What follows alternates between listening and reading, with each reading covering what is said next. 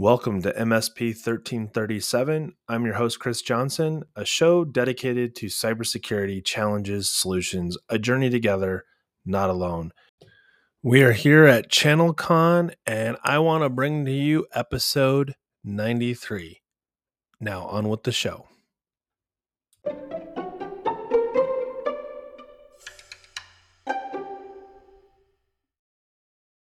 Welcome, everybody, to this episode of MSP 1337. I'm joined this week by Craig Buesing. He is the CISO to the Secretary of State of Colorado. Welcome, Craig.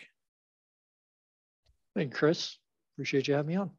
So, as Josh has mentioned to you, this is a show that is focused really on raw conversations as it pertains to cybersecurity and those that are basically carrying the the burden of responsibility and helping secure whether it be local government or state or or larger than that and and just kind of wanting to help our audience get better perspectives specifically around the role of CISO um, and so what I wanted to start with is and we kind of talked about this a little bit before just kind of give me your pick, big picture of what does it mean to be a CISO and, and one of the things you did say that I think is really important for our audience to hear is that being a CISO versus being the IT ops or IT sec ops engineer is that you have to have that business acumen. You need to be able to talk about the things that are not ones and zeros and you know how to give me the definition of SQL or you know CSS the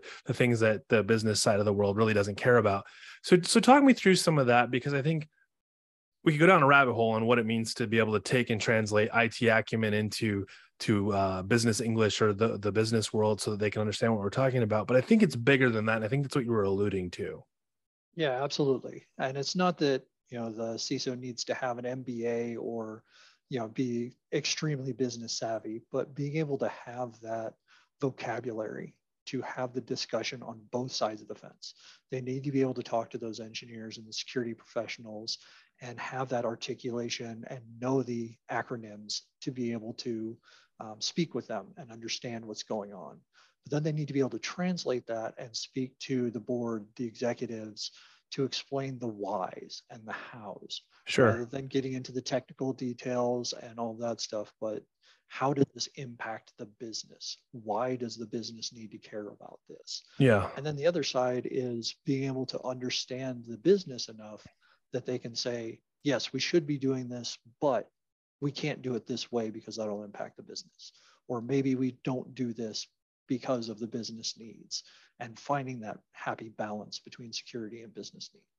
Do you, do you find yourself uh, having to function in a role of like a uh, you actually have to do some of the risk impact analysis or business impact analysis at, within your role? Like, I mean, to your point about to just say the words like, well, we can't do that because it impacts our business, right?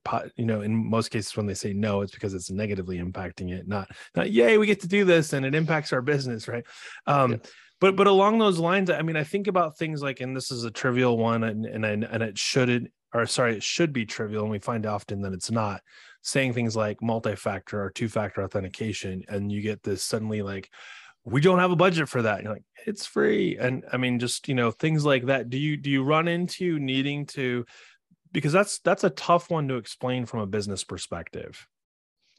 Yeah, that's absolutely a, a good example, and with that one, even if it's a free um, product to add in, you're now adding education for users. You're changing sure. their day to day login process. You're adding a couple seconds every time they log into their systems. And that can negatively impact performance. So you have to weigh that in.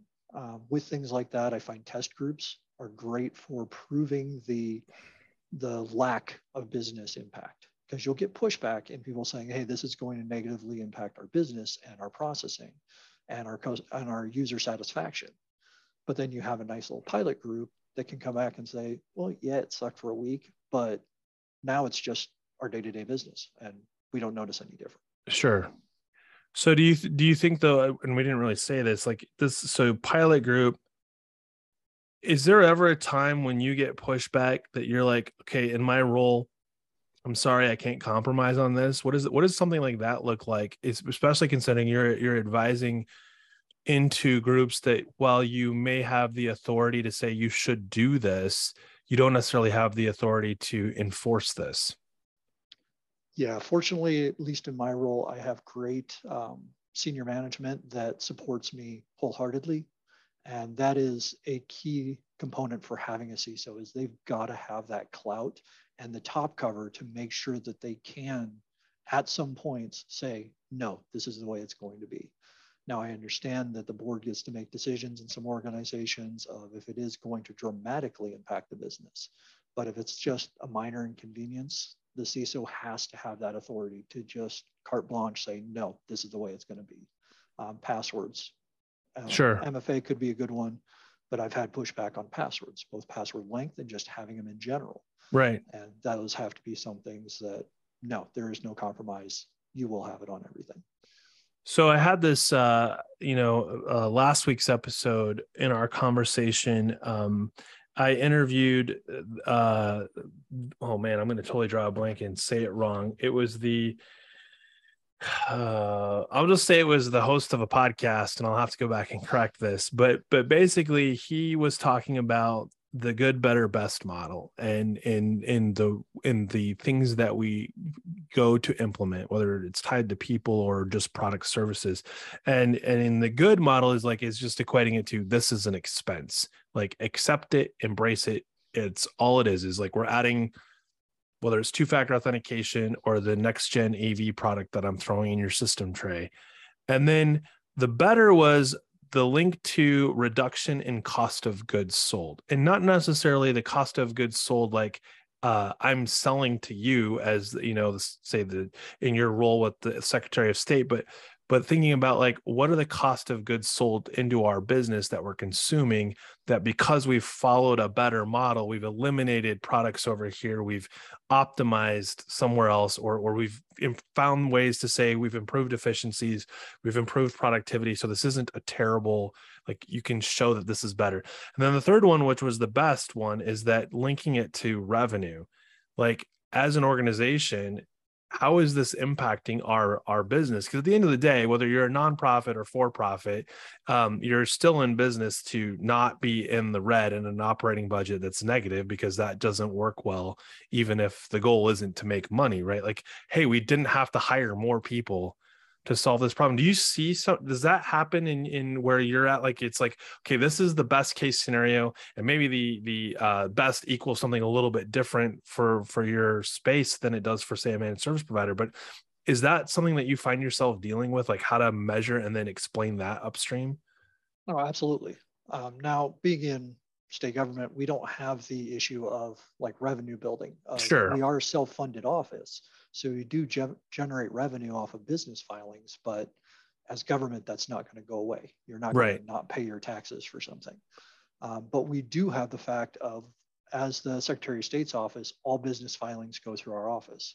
So if we go down, if our network is affected, that affects these businesses. You can't register, you can't uh, keep your business standing up. So we are impacting local companies and infecting their revenue. Sure. So there is a lot of risk um, consideration that has to go into that of how is our stance how are the things we're putting in place going to impact our customers that have no option to go somewhere else so that's a Jeez. major impact to them they can't just go oh hey i'll just go buy from this vendor over here so you have to so, actually do an analysis on in the event that you were down what is the actual impact not just to our organization as an as a state entity, but what is the impact to the businesses that rely on us? Absolutely. That just that just to me is like daunting and overwhelming. And then I think about it, wait a second. Any managed service provider that has clients, well, their clients have clients. So that would be kind of the same concept. How many of them are actually going in and saying, Hey, what is the cost to my client's client in the event that we are down? Or or even you don't have to go that far, just my client, right? If we are down, what is my direct impact to the clients that rely on us for our services? And in, in many cases with a managed service provider, obviously they could go elsewhere, right? Like it's not, you know, I'm in the state of Colorado, I got to leverage the state of Colorado resources. But the reality is, so what if you can leverage other resources? It doesn't change the situation you're currently in right now. Flipping a switch, even if I could say I, I would like to switch states and use a different, you know, entity, that's still it's not a button push, even if it was possible, right? Like it can't happen just because I don't like the current situation.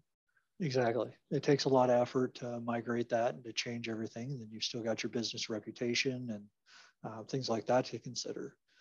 But so that's also a scenario that doesn't change for you either, right? Like, so um, I could say that, hey, the business reputation of the state of Colorado, it's terrible, it's in the tank, but like that doesn't change the people necessarily in it. Yes, now we're getting into politics a little bit, but I mean, you don't just it's not just gonna it's like it's like if I'm not happy with a police officer who pulled me over, I don't just get to go and say, I think we should revamp the police department. But that can affect the state revenue as a whole because if businesses are seeing that, hey, running a business in Colorado is is difficult, it's horrible. Yeah. Then they're gonna go look at Texas, Oklahoma. Right. They're gonna look to move their their business to another state. And we're actually seeing that too, right? State itself. That's actually taking place right now. I, we don't need to get into naming states that have this problem, but I mean, there's definitely exodus happening from specific states that have gotten overly complicated for businesses to operate in those states. Absolutely.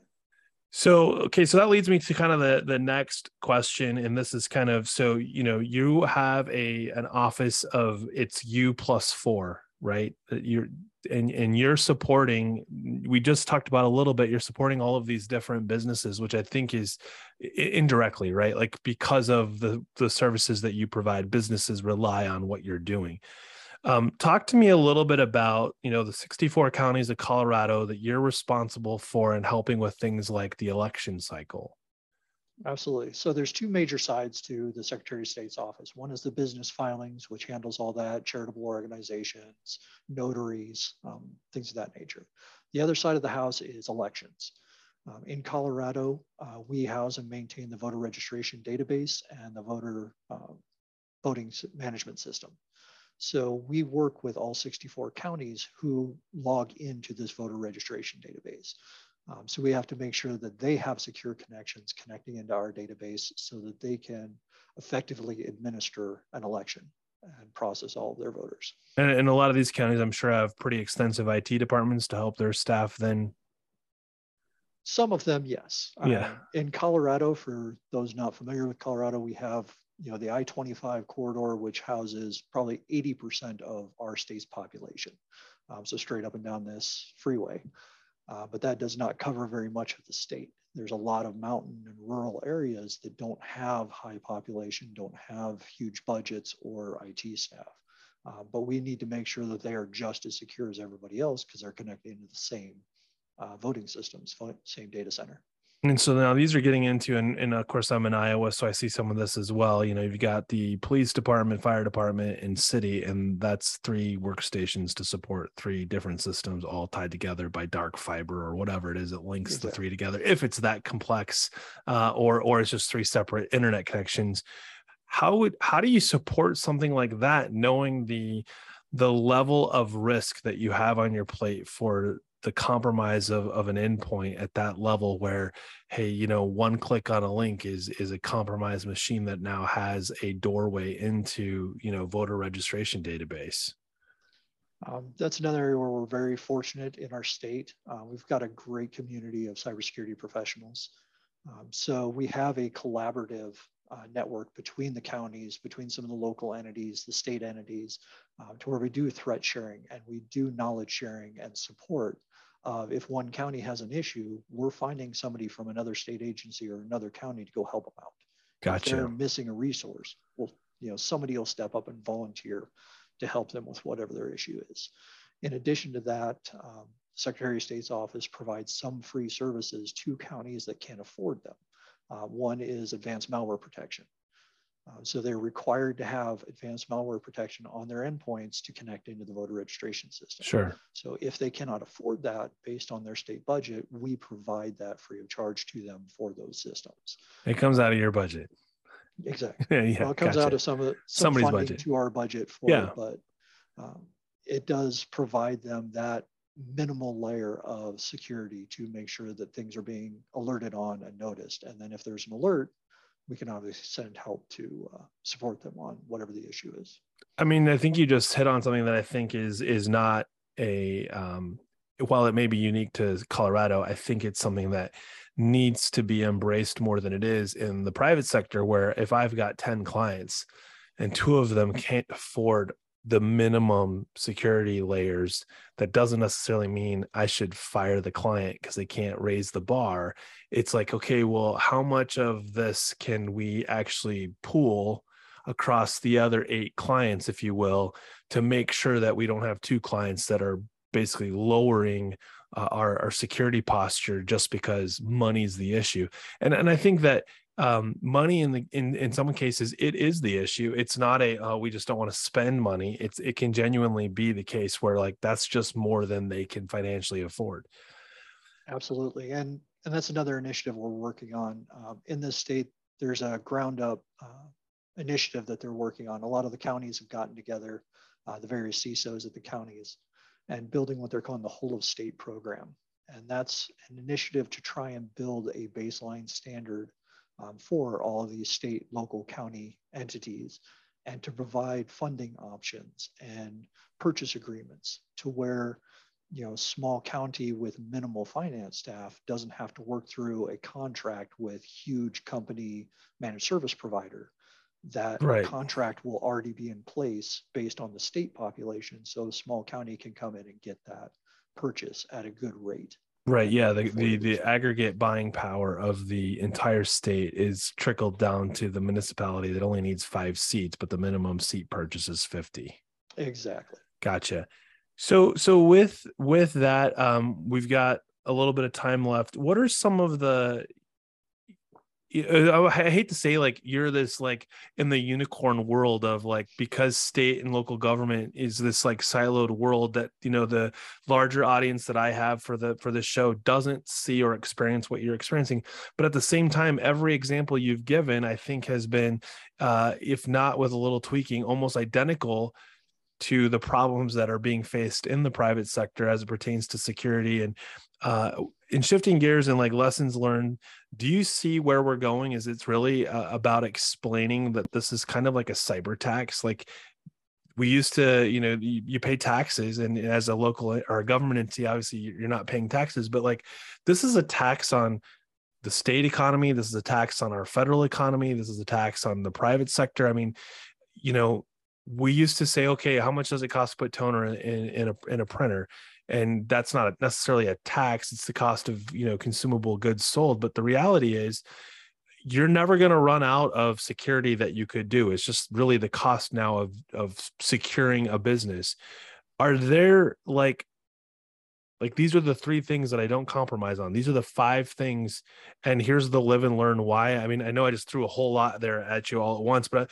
I guess my my thought process here is like keeping this on the same tracks if you will for for the audience. It's like where where do you start right? Like this is a lot of we've covered a lot of ground and a lot of different things that involve security. I mean obviously big one for me that comes to mind is working together right? Like you can't do this by yourself. Maybe that's a big one. Absolutely. Collaboration is number one. Uh, but to go back to your example i love the fact that you linked it to taxes. I've always looked at it like insurance if you pay into insurance hoping you never need to use it, you pay into cybersecurity hoping you never get breached and have to pay, you know, the cost of remediating the breach. Yeah, I um, can't take credit. I can't take credit for it. Uh, Dave Dave Sobel, I call it a Sobelism. He has the the podcast. He's the host of Business Tech, and I'm totally screwing this up. I know I'm totally butchering it, but but it's it's interesting. He focuses obviously heavily on the on the business side, not so much the cybersecurity side. But what's funny and and to to give credit where credit's due on the tech side, it's we we know how to process insurance when it comes to things like I got hit in a car accident, right? I know who I can pick up the phone and call, uh, and I have those numbers easily uh, reachable. So I would call insurance, I'd call law enforcement. And what's unfortunate today is cybersecurity insurance and talking about cyber attacks. If I were to pick up the phone because I lost, you know, a database, so many people are like, I don't know who I need to call first. I don't seem to have the phone number for A or B. Uh, where do I start? Like, how does that like you know in your space obviously it's a little bit more segmented but do you see some of the same things? Like if you have a municipality that's you know the three man uh you know fire department are all are they how how does that look? How does education for a group like that look from your perspective to say and to ensure like do you know who you call 1st mm-hmm. no and that's a great point but that goes back to um, the whole of state group that's one of the initiatives is to set up that call center that is that first point of contact. Sure. Um, for a lot of our counties our office kind of fields that. Uh, we also have a uh, it's called a CIAC, um, the colorado information analysis center. It's a state fusion center that has FBI, Homeland Security, um, state um, Bureau of Investigation, um, several other agencies that are in there, and they're kind of the the central um, law enforcement agency. Nice. So they're a good point of contact. Um, they can contact our office because all of the counties know our office dealing with elections. So it's an easy, I have no idea what we're doing. We're going to call them and then we can route them to uh, whoever can help them. So I realize you deal with elections, but I would assume that it's not limited to that. Our charter is definitely limited to that, um, but doesn't say that we can't offer up help if people ask. Sure. We just have no authority beyond elections, but we can offer suggestions and assistance if asked. So, so being the charter is that siloed, that means that the stakes are obviously high because I would think that that's not a full time job, and and that's me being naive, probably and ignorant about the whole election process. Oh, there are some people that work in elections that that is their full time job. The election period is not, you know, the elections. They're working year round, constantly busy. Um, the election time period, that's, you know, everything's already in place by then. Now it's just going through the motions of everything you've prepared for the last year or two years. Is that like being the tax guy, the CPA that is doing taxes and is crazy busy for the the tax window, but he's still a CPA the rest of the time? Yep, still doing finances. You're right. still doing stuff all year long. It's not just tax season. So if there was one you know because i kind of threw too much in at one time what are what are some of the things that you have found that you go i can't compromise on that. Like as far as whether it was a tool or a service or or uh, people education that they didn't want to do is there do you have an example of that? Um, absolutely. Long passwords by far number one. Every uh, penetration test every assessment that we've had that's stopped most of them uh, we also use MFA, which is another great way to shut people down, but there are ways around MFA. Right. So the only way to truly protect is to have that 15 character password um, with complexity, upper, lowercase, you know, number, symbol. And the thing that I help teach users with is that it doesn't have to be these random characters where you're just smashing on the keyboard and then you have to remember that odd string. Oh, I just start with one key and go until I get to the other key, and that's my secret. Yeah, move, yeah, yep. The good old QWERTY password. That's right. now, but I mean, it can be a phrase. You can use a sentence. You can put spaces in most of them now. Yeah. Um, so that can help change it up. But use something that's unique to you that you'll remember, but it's obscure enough that it's not going to be on a list somewhere of passwords. So something funny about your favorite pet or some childhood memory that you have and just make a, a little passphrase out of it add in a number and a character in there somewhere between the letters or between the words and you're good so i i can honestly say i don't hear this often and you just said it the, the goal isn't to prevent altogether of of say being hacked it's what i heard you say is like slow them down and don't end up on the that should have never been on some leaked database of passwords because it was so easy to figure out. Absolutely. I mean, um, brute force is killing us this, you know, this time around, right? Like brute force on, you know, seven, eight character passwords that are not complicated. Uh, I, I don't know how many times I've had this conversation. No, I really don't need to figure out your password. I literally can just throw a database, a brute force attack tool at it, and it will do the work for me. And they're like, right, but you have to build that. And I'm like, here's where it gets crazy. I don't even have to build it. Yep. You can find those all over on the internet. So last um, since we went down this rabbit hole of passwords or would would you then say on that because I, I think that we're we're if we are really good at password memorization you might be able to remember five plus obviously way less than 10 do you recommend like password managers or that kind of thing? And obviously i'm putting you on the spot but like password a good password seems to be like i can remember a few of those. Yeah no absolutely and we have a password manager that we provide to all of our users for that exact purpose of I want you to find these obscure random passwords that can't get brute forced, but I understand you can't, you know, remember those and type those here's a password manager. It'll generate it for you. You never have to look at it. You never have to type it. Right. So you can make a just ridiculous password and never have to use it because it's going to be stored in there. And, and I have dealt with that where I have the password manager where I got to log in on a separate system and I have to type it in. And I quite honestly am like, by the time I finish typing this password, my session variable will have timed out and I still won't be able to get in. Yeah, and, and most of them have like autofill and things like that. So once you're logged in, you Yep. do your multi-factor authentication. Yep. You hit that, that's all you have to do, and it'll pre-fill all your login, and it's so much faster and easier. And most of our users that are using it are just blown away and love it. So last last question um, before I let you go uh, is this is sort of lessons from a CISO. What's one thing that I mean you've given us a lot. What's one thing you would recommend to our listeners that that you've learned along the way that's not say you know obvious because I think not downplaying passwords but passwords at this point in time should be obvious that we need to do that, right? Like this shouldn't be like, oh wow, you know, I was listening to that MSP 1337 and they're like, you should have 15 character passwords. And I think it's great to reinforce that, but like, and sadly, I'm sure so many of us need to still hear that. But like, there's got to be something that you're like, that I'm gonna be like, never in a million years thought someone would say something about that. Yeah, and I would love to throw out a tool or something like that. That would be the best thing. But what I have found is walking around and talking to people.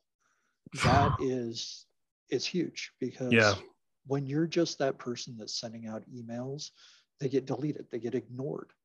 They're like, oh, it's it's the security guy with the tinfoil hat, you know, whatever. He's just nuts. Yeah, But his eyes keep rolling in the back of his head.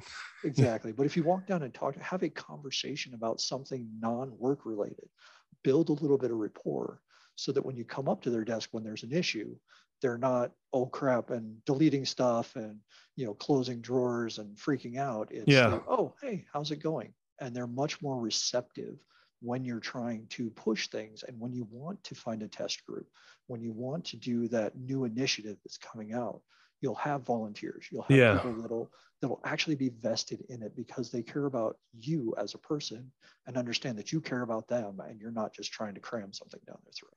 How often do you find yourself doing like security awareness training?